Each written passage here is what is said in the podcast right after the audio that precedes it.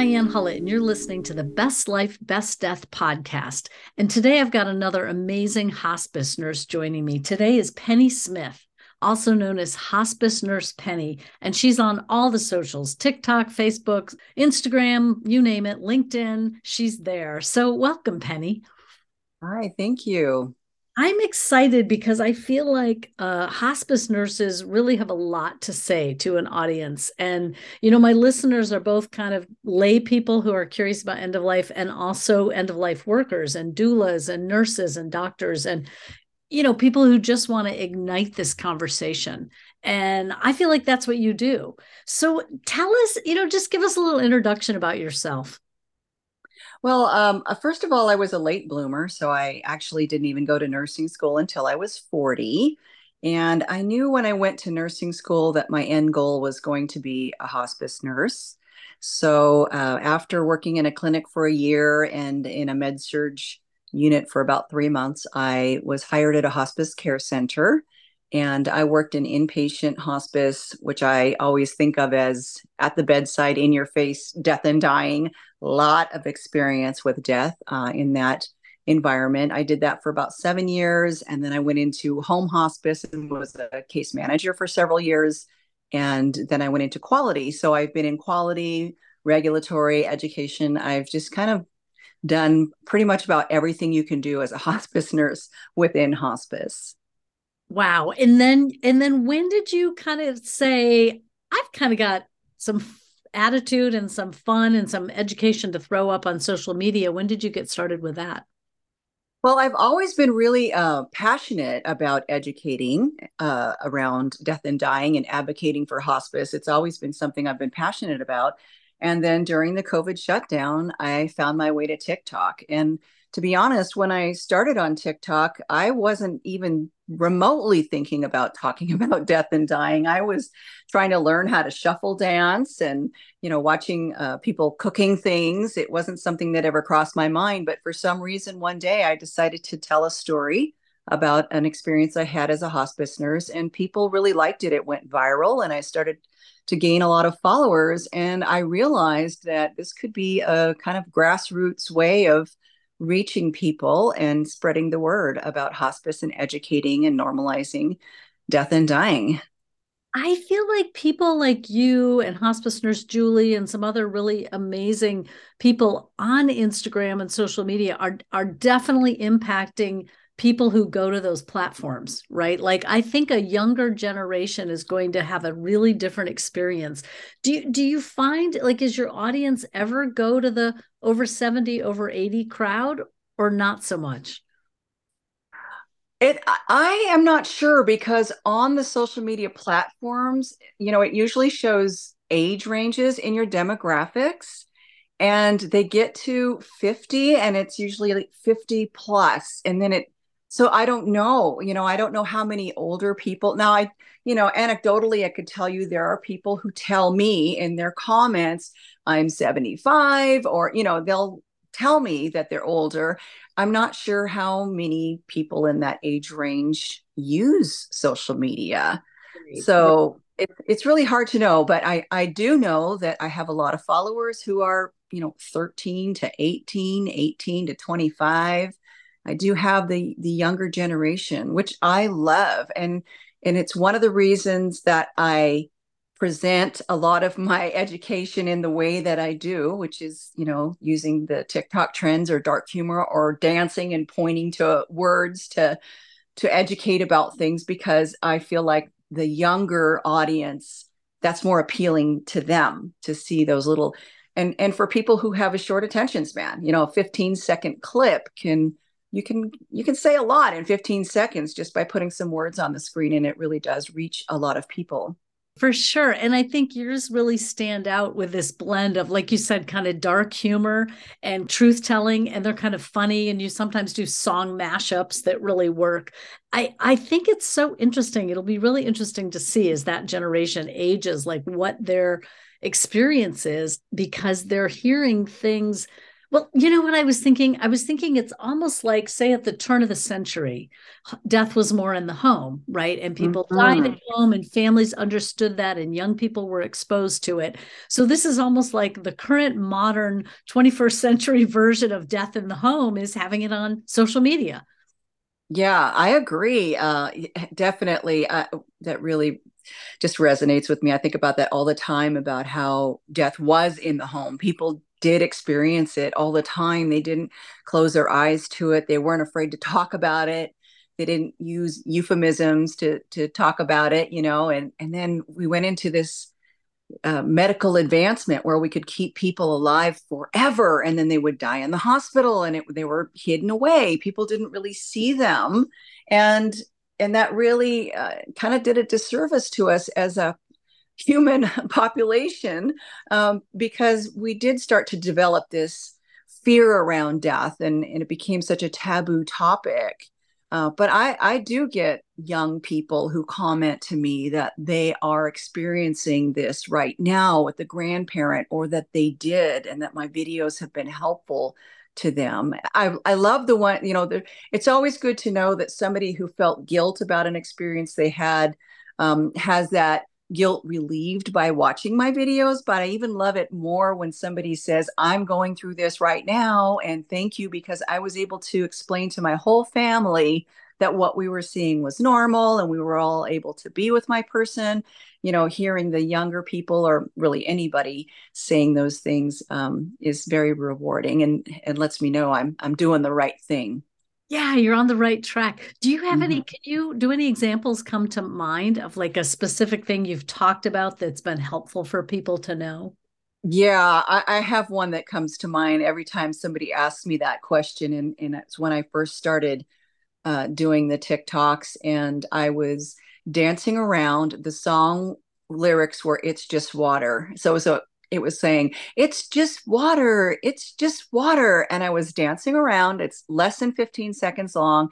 And I put words on the screen that said, um, If your person doesn't want anything to drink, that's okay. They're not going to die from dehydration. They're going to die from their disease. Their their body is shutting down. Something along those lines, you know, like basically explaining that people at the end of life don't need fluids because their body is shutting down. And somebody sent me a comment and said, For 15 years, I have felt guilty that I thought my dad died of dehydration. And thank you so much for this video because now I realize that he didn't. And that was just, I mean, for me, I've never forgotten that. That was three years ago. And and it really just affirmed that people can learn from a quick little clip with a silly little song and some words on the screen. That's incredible. Yeah, 15 years of guilt released in 15 seconds and some words. That's yeah. that's great. That's a great example of that. Do you see yourself branching out? I mean, do you ever do longer things on YouTube or are you doing anything like that or do you like the short and kind of dark humor and fast and furious and music?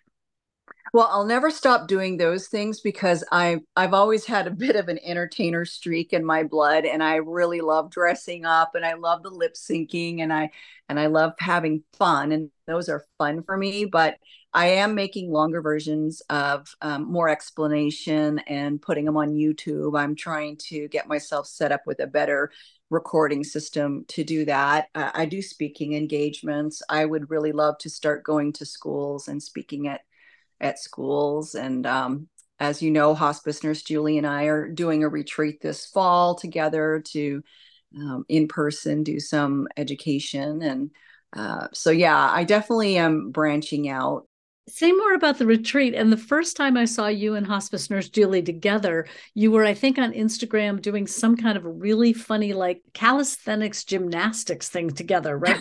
trying to like do this like dance move that was supposed to be very, you know, coordinated and fabulous. And you both kind of fell over on the couch. And I was like, these two are awesome. You know, you just put up your mistakes and your humor all the time, hand in hand with death and dying messages. So, how did the retreat come about and what what will the subject be?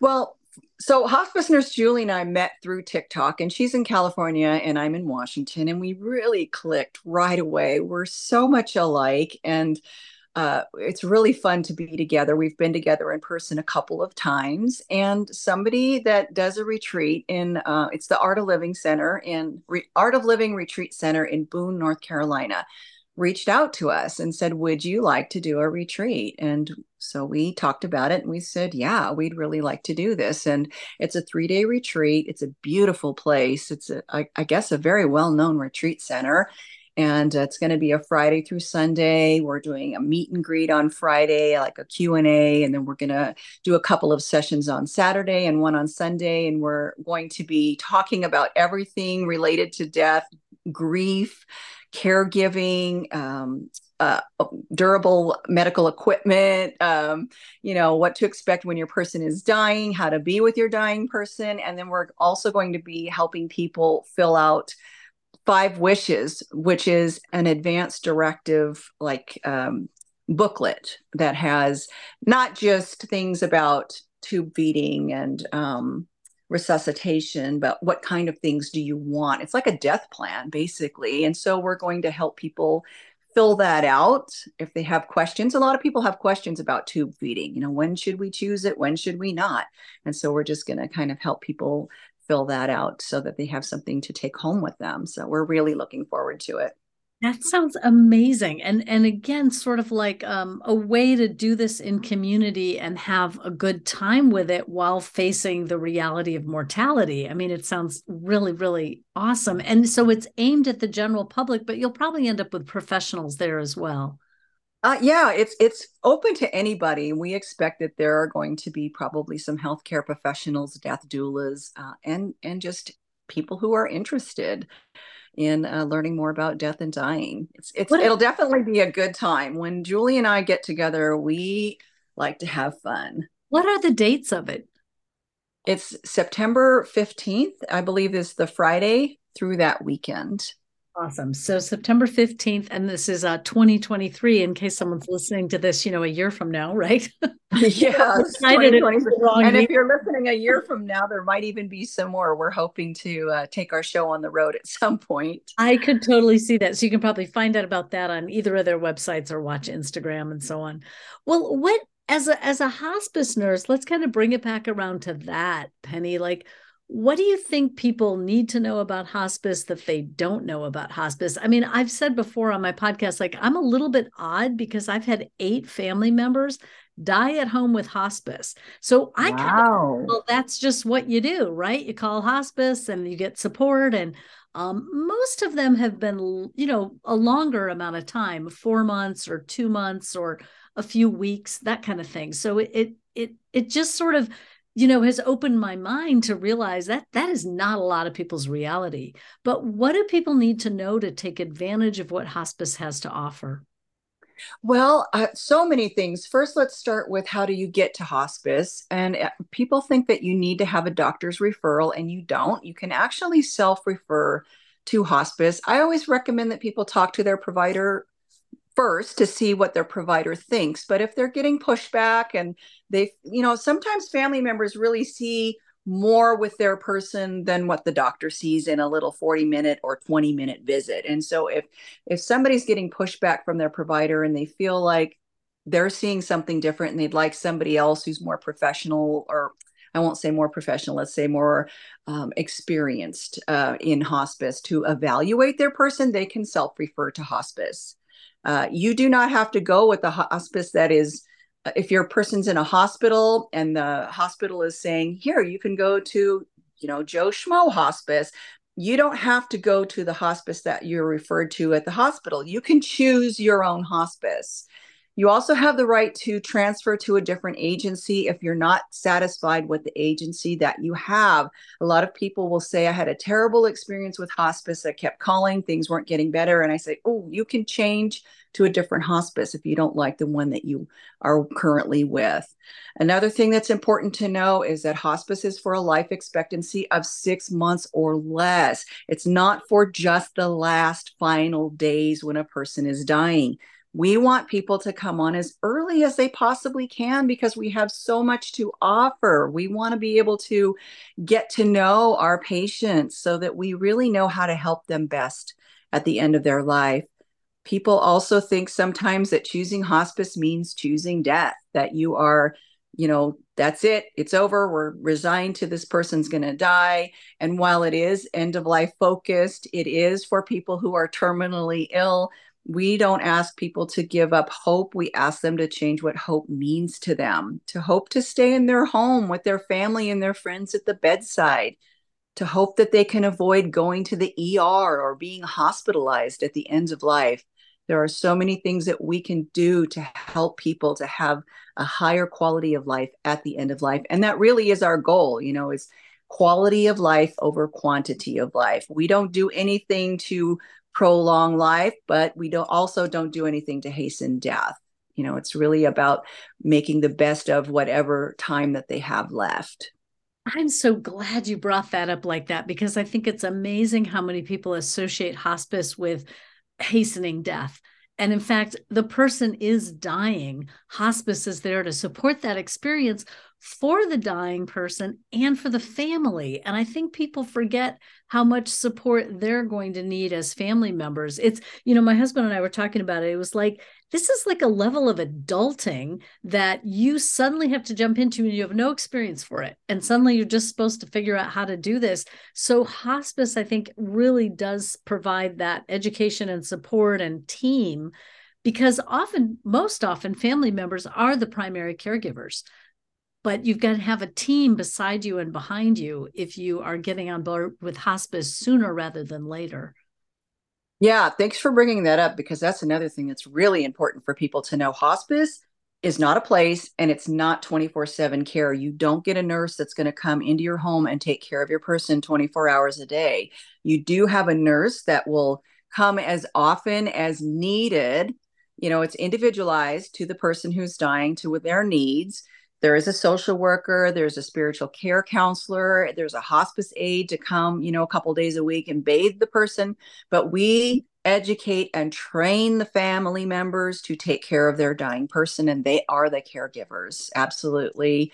Um, thank you for bringing that up because that that is a, a common myth. People will say well i was expecting 20 even when it's explained to them before they sign on to services we still have so i'm in quality so i see the comments on the surveys that we uh, send out after the person's death and they'll say i thought they were going to be there all the time you know and no we are not there is a nurse available by phone 24 7 we often send people out in the middle of the night you know to uh, manage symptoms that have have started to become problematic. But yes we do not do that 24 7 care in the home and i think we're ill prepared for that. And and families are so disparate you know living all over the country there might be the son who lives nearby and maybe that person is married and they're trying to be there supportive and two other siblings are you know thousands of miles away. It it it is a challenge to figure out how to patch together that care for the family member who's dying especially if it takes some time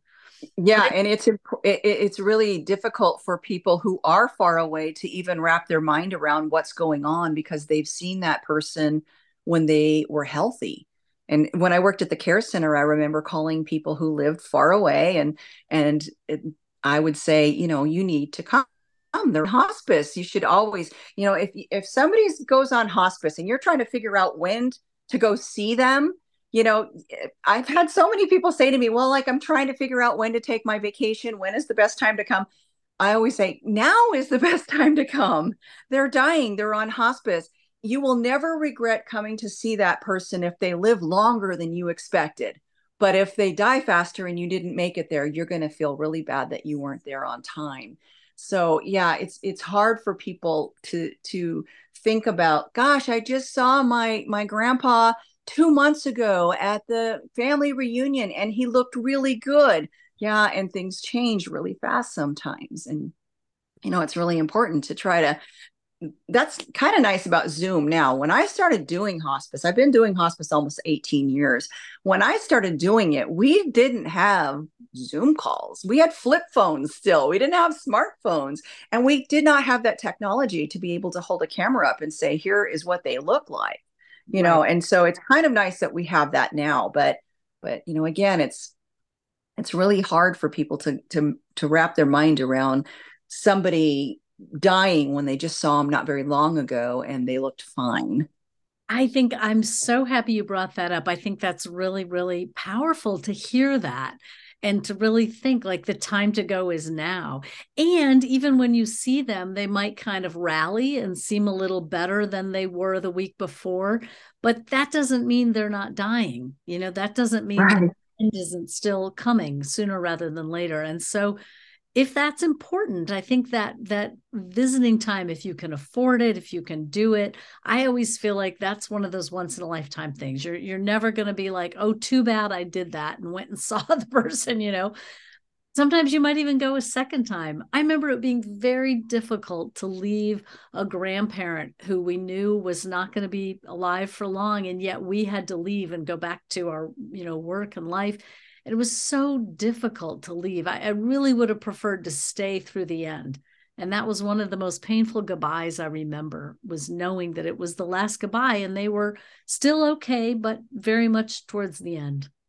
Yeah. Hey, let's talk about that phenomenon of the end of life rally. So many people are are blown away by that. You know, anytime I do a video about the rally, it it usually goes viral. People are just fascinated by that. We don't have any explanation for it, but it is difficult when like you said somebody says hey they're dying and then you go there and they're like hey yeah let's have a party. I want to play some games and i want something to eat. And the day before they looked like they were going to die any minute and everybody thinks oh they're getting better. They can come off of hospice. But the reality is they're closer to death and it doesn't last very long and then they usually die within about a week. Yeah. so always we have to uh, make sure that we manage people's expectations when that happens. I, I educate about that a lot on my social media but in real life seeing patients it wasn't something i would usually bring up ahead of time unless it happened because if it doesn't Right. then they're disappointed. They're expecting it. It happens in about four out of ten dying people that they have that that end of life rally. But when we would see that happening then i would say yeah we see this a lot it doesn't usually last long it's a great window of opportunity for you to be with your person but it, it may not last long so just you know be prepared I, I was so struck I recently read a book in, that I loved so much, and I can't remember the title right at the moment, but it was this beautiful book about a husband and a wife. And the wife is uh, planning a medical aid in dying death, and she's dying of a kind of cancer. And yet he still feels, he still on some level feels like they have more time. This is a true story. Mm-hmm. and and he's very kind of shocked and saddened when he realized they just had their last conversation and I found that so poignant, you know, that we don't know what the last conversation will be. And then, you know, they had this little moment one afternoon, not, she wasn't very lucid, but they had a, an exchange. And then she just really became maybe not comatose technically, but, but very much out of it. And, uh, it was so beautiful writing about that in this book about how, uh, he just he didn't know that was coming and, and it was like this anticipatory grief that he hadn't expected that he that it's like oh i wish i'd anticipated that last conversation. I would have been even more um, maybe expressed more love even than he did you know something like that. But this was a very loving connected couple and they they they did what that they did what they could do you know? And yet um, those last moments we don't always know when the last moments are most of the time, we probably don't. I think the only time we really do is when they do medical aid in dying. Um, in the US, the person has to be able to self administer the medication. So typically, they are going to be, you know, having a last conversation and everybody knows it. But I think most of the time, regardless of how a person dies, if it's in a car accident, if it's you know, if you're murdered, if you die a natural death in the hospital, we we don't really ever know when that last conversation might be. That's why it's important to always make sure that all of our conversations are are as meaningful as possible and we never leave things unsaid that are important. Yeah, yeah. I love especially the idea of these these things that are kind of niggling at us you know i sometimes bring that mm-hmm. up with with clients you know it's like well what's what's the niggle? You know what's the thing that if you were suddenly hit by a car and lying in the ambulance knowing you were maybe dying what do you wish you had said? Go say it. Go do it. Write the email. Send the text. Yes, yes. No, because we don't get those moments back. Yes well, I love um I love what you bring, Penny. I, I just think your directness and humor and I, I'm sure it's not for everyone, right? Some of the dark humor rubs people wrong. And and I understand that people do bring trauma from past deaths, and sometimes they're just too raw to take that kind of um I don't know, probing and humor and music and sparklies on Instagram. But I think for those of us who can take it in, you you bring a real service that, uh, like you said, 15 seconds can change an experience of 15 years really quickly. Yeah, thank you. Well, I hope you and Julie have lots of people at this retreat and that you continue to do lots more. It sounds like just a great way to come together in community and have these kind of surprising conversations that are enlivening and enlightening and shift the way we handle this huge life transition called death. Yes, thank you. Where can people follow you, Penny? I'm on YouTube, Instagram, Facebook, and TikTok. My username on all of those things is at Hospice Nurse Penny. I have a website that I've just started. It's hospicenursepenny.com. There's not a whole lot there yet. So uh, depending on when your listeners go to see it, maybe if it's like you said, a year from now, there might be a whole lot there. But if you go today, there may not be. There's less. Uh, yeah. Wonderful. Well, thanks so much, Penny. Thank you. Appreciate it. You've been listening to the Best Life, Best Death podcast, and you can find out more about the work I do at bestlifebestdeath.com. Thanks for listening.